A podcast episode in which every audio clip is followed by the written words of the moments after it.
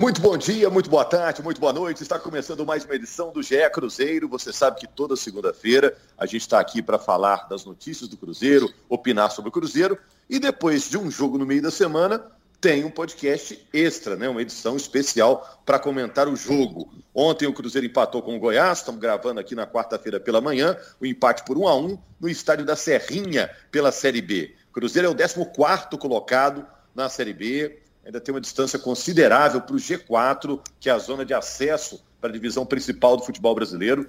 No momento, a diferença do Cruzeiro para o Botafogo, que é o quarto colocado, é de 12 pontos. Eu estou com o Henrique Fernandes. Diz presente aí, Henrique. Presente, professor Rogério Correia. Grande abraço. Jaime Júnior está presente também, né, Jaime? Super presente. Alô, nação cabulosa, um abraço. Estamos também com a ilustre presença da Fernanda Resmisdorf, que é a representante da torcida no nosso podcast, é a voz da torcida. A Fernanda vai desabafar ou vai comentar é, com boa vontade hoje, Fernanda? Eu estou presente aqui também e, bom, eu vou ter que desabafar, infelizmente, porque por mais que a gente pegou um jogo difícil contra um adversário também muito qualificado, o Cruzeiro saiu na frente no placar, né? Então deu aquele, por mais que foi por um minutinho, mas deu aquela confiança que a vitória finalmente ia chegar. E aí depois a gente levou aquele gol, né? E o mais frustrante é saber que o gol foi irregular, né? A gente estava querendo tanto que o VAR chegasse na Série B, o VAR chegou e mais uma vez ele não fez diferença nenhuma e deixa o torcedor assim muito chateado de saber que a gente fez o mais difícil que é fazer gol naquela defesa do Goiás, né? A menos vazada. E aí depois a gente é prejudicado desse jeito. Apesar que teve um erro do bloco e tudo mais, assim era para ter anulado o lance no começo. Então, muito frustrante mesmo. Você viu que já no nosso nosso bom dia, na nossa apresentação, a Fernanda já deu aquela cornetada, né? Tem muita coisa para falar, né, Fernanda? Então eu queria já. perguntar para vocês sobre isso, né? Eu sou Rogério Correia, estou aqui distribuindo a bola. O Cruzeiro deve comemorar os empates fora de casa contra o CRB, que é o vice-líder, e o Goiás, que é o terceiro colocado. Dá para olhar como um copo meio cheio? Dá ou não dá?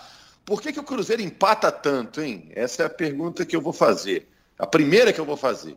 O Elton Nem jogou pelo meio no segundo tempo. Funcionou? Eu vi na entrevista coletiva após o jogo o Luxemburgo dizendo que pode ser interessante. Ele tem uma infiltração interessante ali pelo meio, o Elton Nem.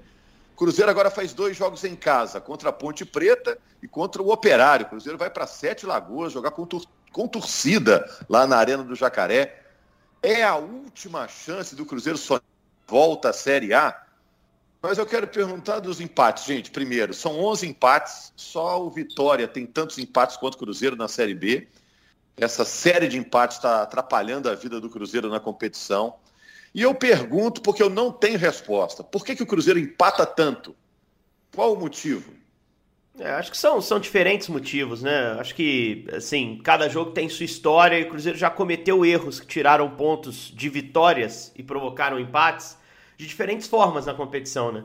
Já esbarrou na falta de pontaria do ataque em jogos que produziam muito. Sampaio Correia, por exemplo, né? Que o Sampaio chegou uma vez, fez 1 a 0 o Cruzeiro custou empatar o jogo com aquele gol do Marcelo Moreno. Uh, já teve jogo que bobeou logo depois de abrir o placar, que foi o caso desse jogo de, de terça-feira, nesse jogo contra o Goiás. Uh, eu acho que são diferentes erros, né?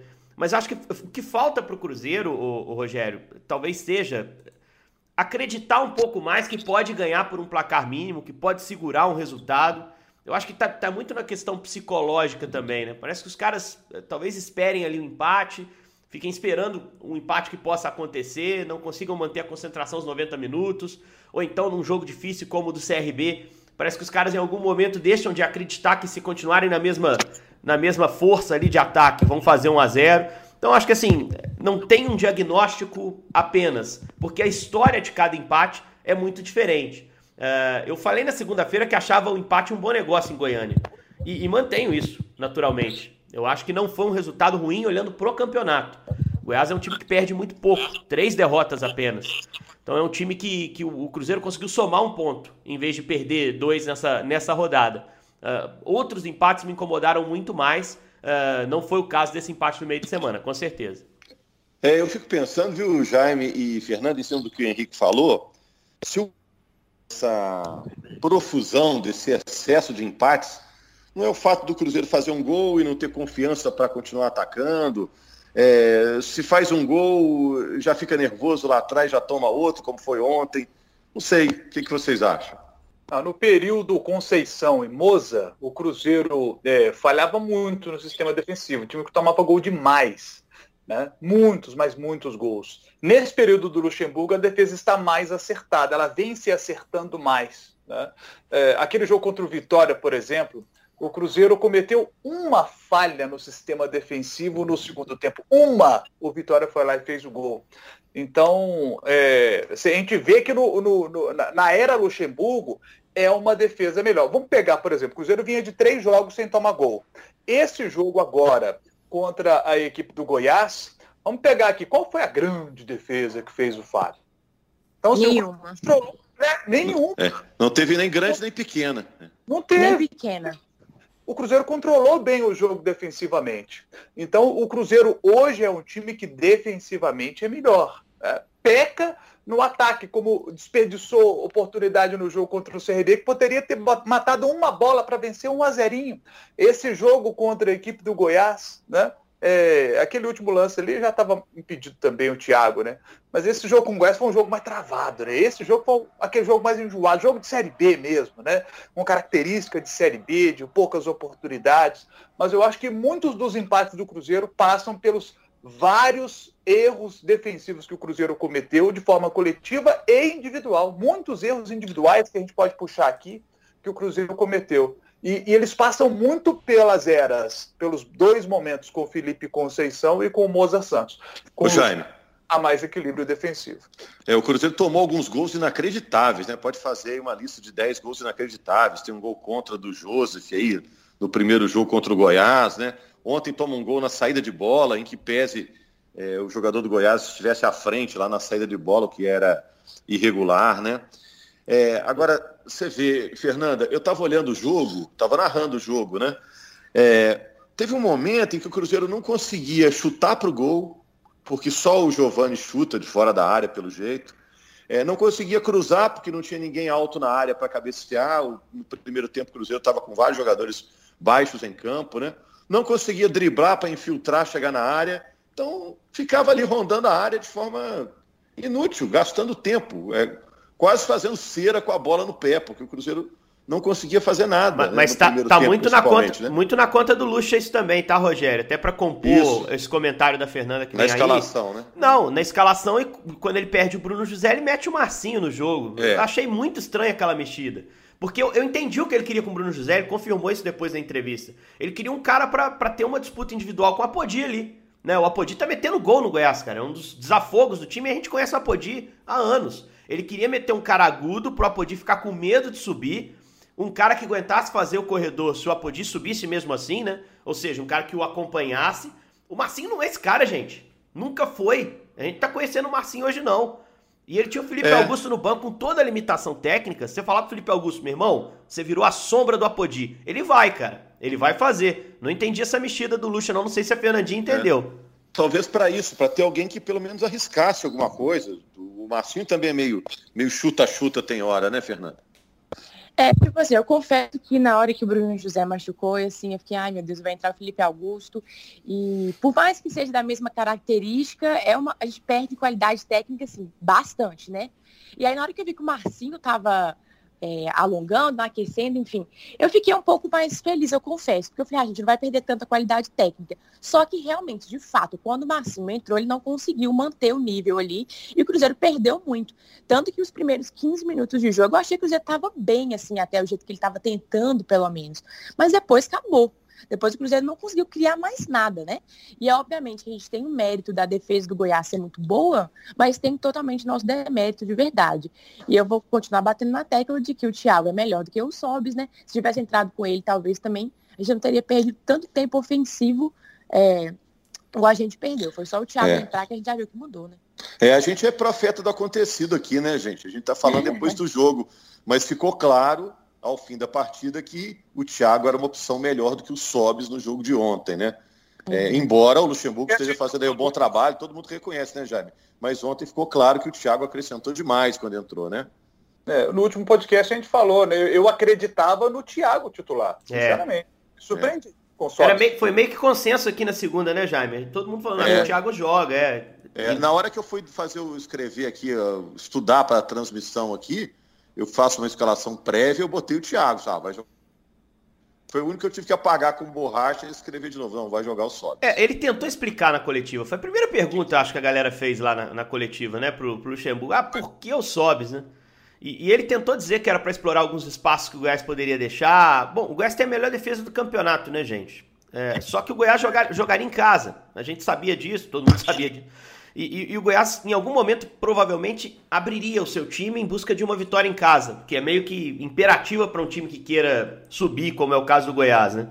É, eu acho que ele achou que isso poderia acontecer logo no início do jogo. Ele até falou sobre isso na coletiva, que o Goiás ia tentar no início do jogo abrir 1 a 0 para aí depois proteger esse resultado. E, e, já de cara ter o Rafael Sobis, que é um cara que tem um pouco mais de dinâmica que o Thiago, poderia oferecer mais chances no contra-ataque. Mas depois ele abre mão de jogar na transição rápida, no contra-ataque, quando ele perde um velocista, que é o Bruno José, um cara que, que carrega a bola, para colocar um cara que, que joga com essa bola no pé, que é mais lento, que é o caso do Marcinho. Que é um cara mais técnico, como a Fernanda bem disse, que o, que o Felipe Augusto, mas é um cara para você abrir defesa adversária num jogo que o adversário às vezes está postado lá atrás. E não era o cenário desse jogo de Goiânia. Esse jogo de Goiânia era um jogo que em algum momento o Cruzeiro ia ter espaço porque o Goiás em algum momento teria que assumir para si as rédeas do jogo, ia ter que ter um certo protagonismo, ia se expor um pouco mais. Então, o raciocínio que ele usou para justificar o Sobis, é, ele não usou para fazer a primeira mexida quando ele perdeu um jogador inesperadamente, né? que foi o caso do Bruno. É, eu acho que teve algumas. O Luxemburgo teve alguns problemas nesse jogo especificamente para não trazer o resultado melhor. Mas tem muito dele também o fato do Cruzeiro conseguir ser um time mais consistente, jogar de igual para igual com um time de G4, que foi o que a gente viu nas duas últimas rodadas, né? E eu acho que isso tem é. que ser exaltado. Só que a conta é apertada. A projeção que ele fez lá de são 10 jogos que ele considera que tem que vencer e depois tem mais 7 que ele acha que pode pontuar. Poxa, é uma conta muito dura. Nesse momento são 12 pontos para o quarto, campeonato caminhando. Então eu não sei, não sei se vai dar tempo não. Aqui, deixa eu entrar nesse assunto então. Hein, Jaime? É, e só explicando, gente, porque muitas vezes a pessoa não acompanha o jogo, né? A história do jogo. O, o Bruno José saiu no primeiro tempo, machucado. É, entrou o Marcinho. No segundo tempo, 1x0 com o Thiago, que começou no banco. Logo depois que ele entrou, uma boa jogada do Elton Nem, e ele finalizou para o gol. O Thiago fez 1x0. E na saída de bola, o Goiás empatou com o Elvis num lance em que o Diego, atacante do Goiás, estava adiantado na saída de bola na central da pita. Janete Maracanjo falou sobre isso. Um a um, placar final, num jogo de poucas finalizações dos dois lados, né? Os goleiros podem guardar a camisa aí limpinha e sem suor para os próximos jogos. Agora, Jaime, o Henrique falou aí da, do fato do Cruzeiro jogar de igual para igual com quem está na parte de cima da tabela, né? Lá no início do campeonato, é, se alguém tivesse o poder da adivinhação, ia falar, ó, você vai empatar fora de casa com o vice-líder. E depois vai empatar fora de casa com o terceiro colocado. É, tá bom? Tá fechado? Todo mundo ia topar. Foi o que aconteceu com o Cruzeiro. Empatou com o CRB e empatou com o Goiás. Dá para olhar como um copo meio cheio, Jaime? A questão, Rogério, é que lá no início do campeonato, se também fôssemos olhar a tabela, a gente diria o Cruzeiro vai pegar o Vitória um time que está ali lutando contra o rebaixamento, e esse é o jogo que o Cruzeiro tem de vencer, e o Cruzeiro empatou. Quando isso acontece, você empata com o time que você deveria ter vencido, você tem que buscar fora uma vitória que você não estava planejando. Então, para mim, tinha que ter uma vitória ou contra a CRB ou contra o Goiás. Tinha que ter pensando no objetivo que é acesso. O Luxemburgo disse, o Henrique citou, de 10 vitórias que o Cruzeiro precisa nesses 16 jogos que restam. Se o Cruzeiro vencer 10 jogos nesses 16 que restam, ele teria que empatar os outros 6 para poder bater aqueles 62 pontos que eu sempre tenho dito aqui, que com 62 nos últimos três anos os times conseguiram subir.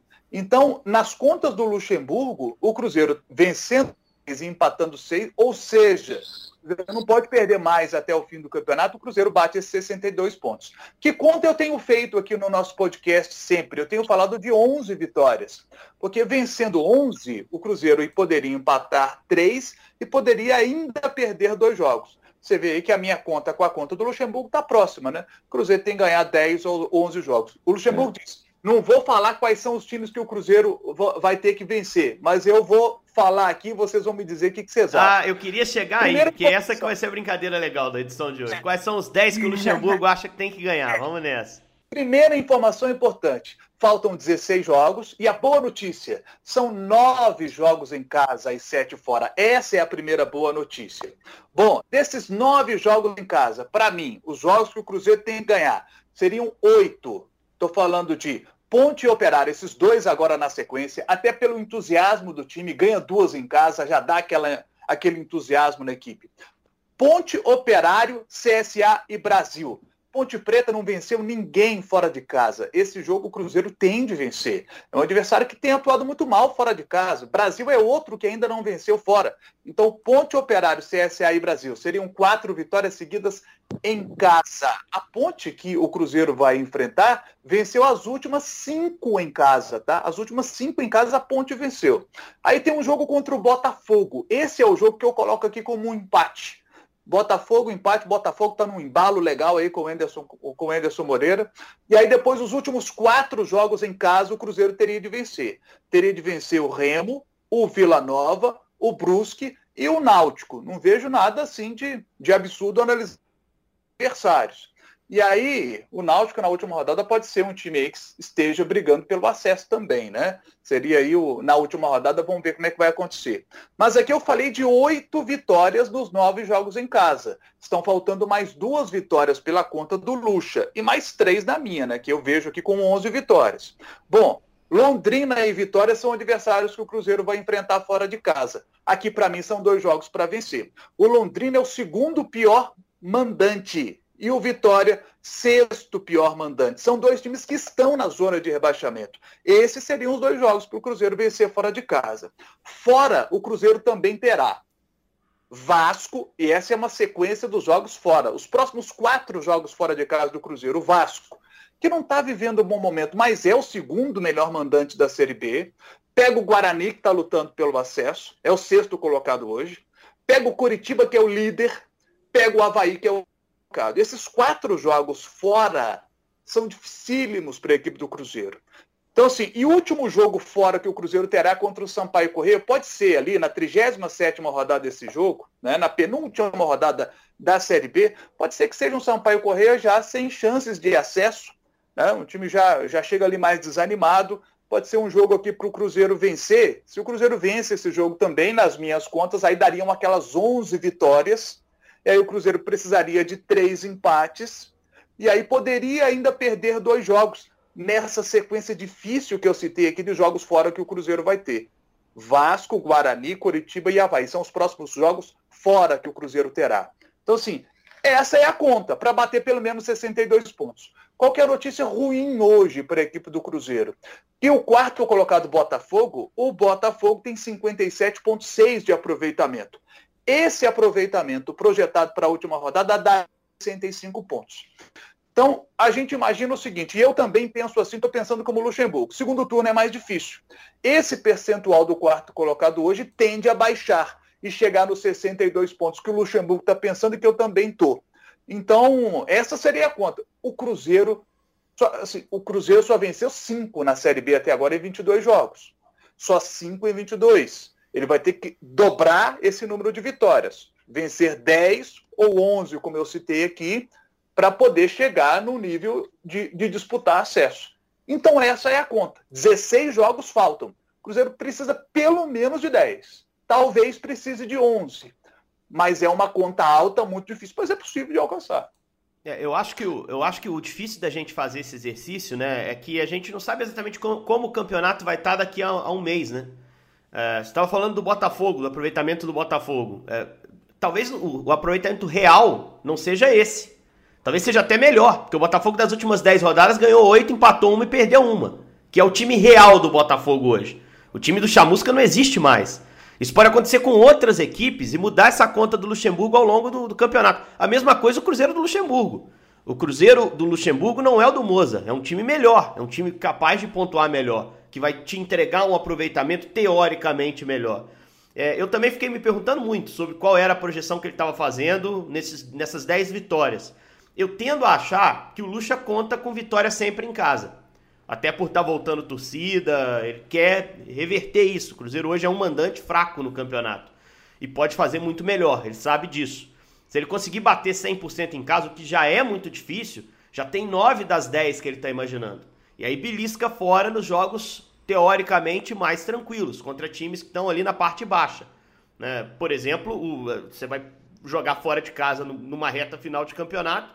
Uh, com Vitória, que é um time fraco, que claro, vai tá, pode estar lutando contra o rebaixamento e isso torna o jogo difícil. Mas você imagina que ali você pode pontuar, ou contra o Londrina, por exemplo. Porque os outros que ele pega fora e estão brigando em cima, eu incluo até o Vasco aí, mesmo no momento difícil do Vasco. Vasco, aquela sequência inicial que o Jaime citou, Vasco, Guarani, Curitiba e Havaí. Eu acho que esses aí não estão na conta do Lucha como vitórias. Eu acho que ele aposta muito mais em uma campanha fortíssima em casa agora no segundo turno contando com o torcedor, com Sete Lagoas, não sei como está o gramado, tomara que esteja bom para o jogo de sábado, é, mas é, acho que passa muito por isso.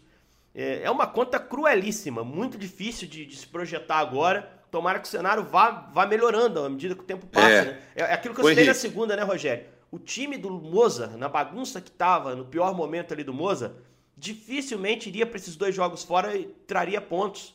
O do Luxemburgo foi, chegou perto da vitória em alguns momentos e trouxe dois pontinhos, né? É um time que compete melhor dentro do campeonato.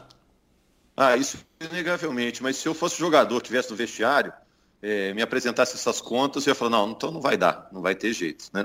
Desanima, 16 né? tem que ganhar 10 e ainda depois beliscar uns pontos aí, difícil. Ninguém escala Agora, a montanha num dia, né, Rogério? É. Você escala até ali, acampa, descansa é. um pouco, no dia seguinte um pouco mais, né? É. Agora, ô Fernando, então, falando que tem pela frente, né? Porque como vocês disseram aí, o campeonato vai mudando, o desempenho dos times vai mudando, né? Esses dois jogos, Ponte Preta e Operário, dois jogos que o Cruzeiro fará em casa.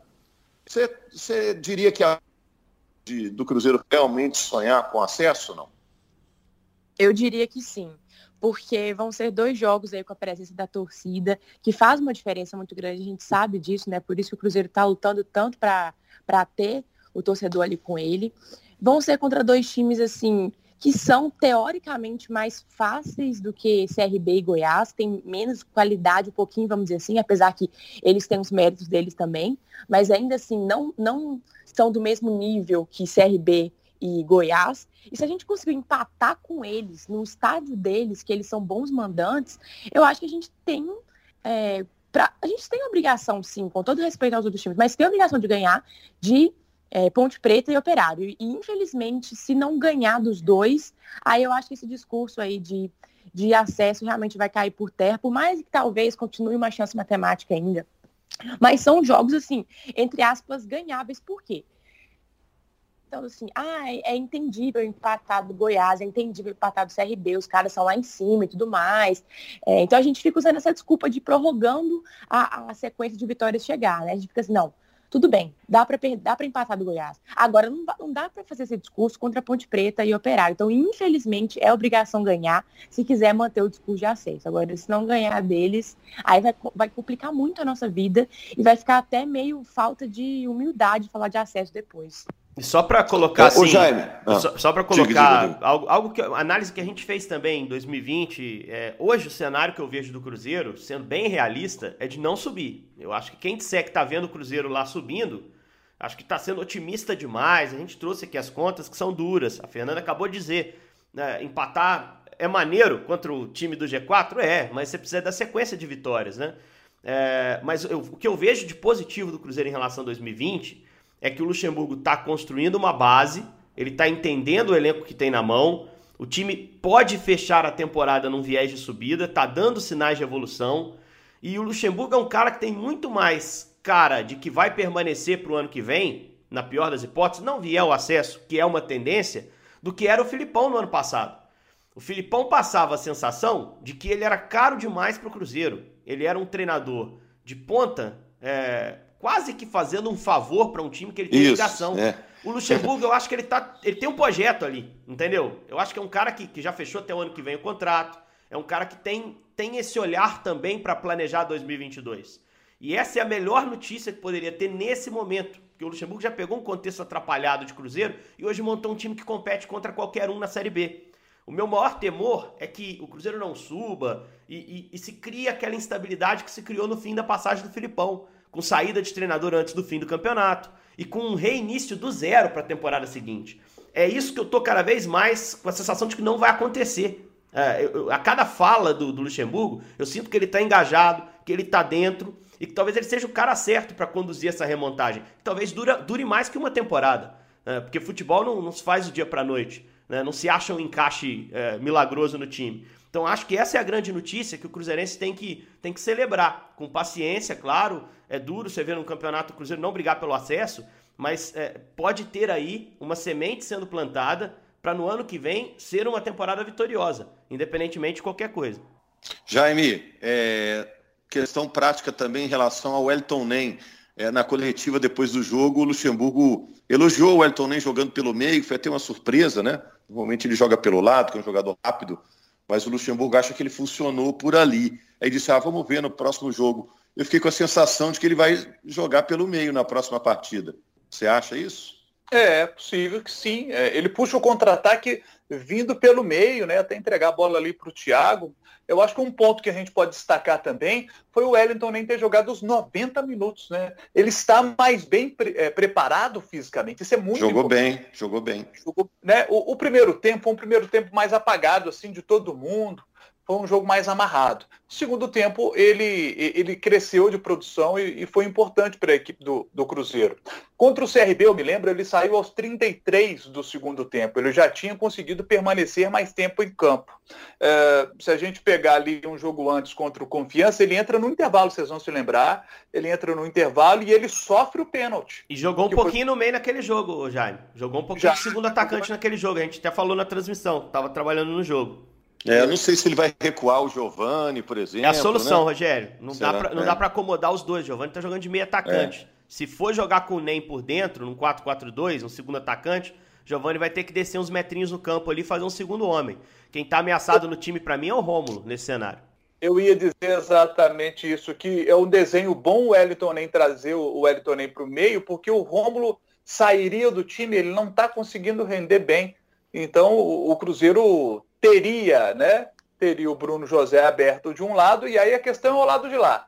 É o, é o lado de lá, o lado esquerdo, né? É, quem que jogaria por ali? Jogaria o, o, Felipe Augusto, jogaria o Dudu, quem que entra ali, né? O Marcinho, é. né? Já deu um sinalzinho aí com o Marcinho. Cara, não, não é simples, né? Fazer essa montagem, não. Isso é verdade. Agora, isso pode beneficiar o Bruno José no sentido dele sair da esquerda para a direita, como o Jaime está citando, né?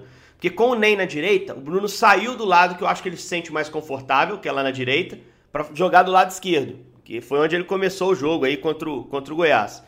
É, com o Ney por dentro, ele pode ser esse cara da direita. Então eu acho que, que assim, também pode influenciar positivamente no jogo dele. E é importante ver também como vai funcionar o NEM com o Marcelo Moreno, que eu acho que é o centroavante titular do Cruzeiro. Né? O Lúcio já falou que, é, independentemente se ele chegar duas horas da manhã para jogar no sábado, é, vai dormir e vai entrar um pouquinho no jogo. Talvez não como titular, mas vai entrar um pouquinho no jogo contra a Ponte. Porque esse é o planejamento, né? O Moreno vai chegar na madrugada de véspera do jogo. Então eu acho que assim. É, tudo depende muito da acomodação que o treino oferece. O Luxo elogiou o treino do NEM por dentro, mas não foi com o Moreno, que é quem vai jogar com ele por dentro. Então, essa resposta também é Toca da Raposa 2 que vai dar. É o campo de treino. É essa visualização que o Luxemburgo precisa ter para ter segurança. Mas eu gostei do resultado. Não precisa dizer, a jogada que poderia ter decidido a favor do Cruzeiro saiu de uma trama do NEM por dentro com o centroavante. Dá para encaixar com o Moreno também. É isso então. Gente, segunda-feira vamos voltar para falar do Cruzeiro aqui. O jogo contra a Ponte Preta. O jogo será em Sete Lagoas. Ah, Fernanda, é, você está lá ou vai estar tá desarrumando caixa ainda? Você que está mudando para BH? Ah, eu não aguentei, não. Comprei meu ingresso. Vou estar tá lá. que pergunta. Vai ser uma... Vou fazer minha parte, né? Vamos ver se o Cruzeiro faz a dele.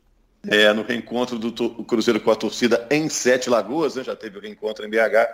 É, vai ser um jogo especial mesmo e o Cruzeiro precisa muito do apoio da sua torcida dentro do protocolo, viu, gente? Todo mundo de máscara, distanciamento, cabe todo mundo com, com espaço lá né? Deve dar, deve dar 6 mil, são 6 mil, né? A previsão, né, Rogério? Isso. Mais é, ou menos faz isso. um barulho bom. É. É, o Luxo até falou: prefiro 6 mil em Sete Lagoas do que o Mineirão com 30%, só algo assim que ele falou. Acho que vai dar um barulhinho bom mesmo. É. Valeu, Henrique. Valeu, Jaime. Valeu, valeu. Fernanda. Valeu. Um abraço, torcedor do Cruzeiro. Segunda-feira, mais uma edição do GECO, podcast que fala do Cruzeiro na Globo. Até mais.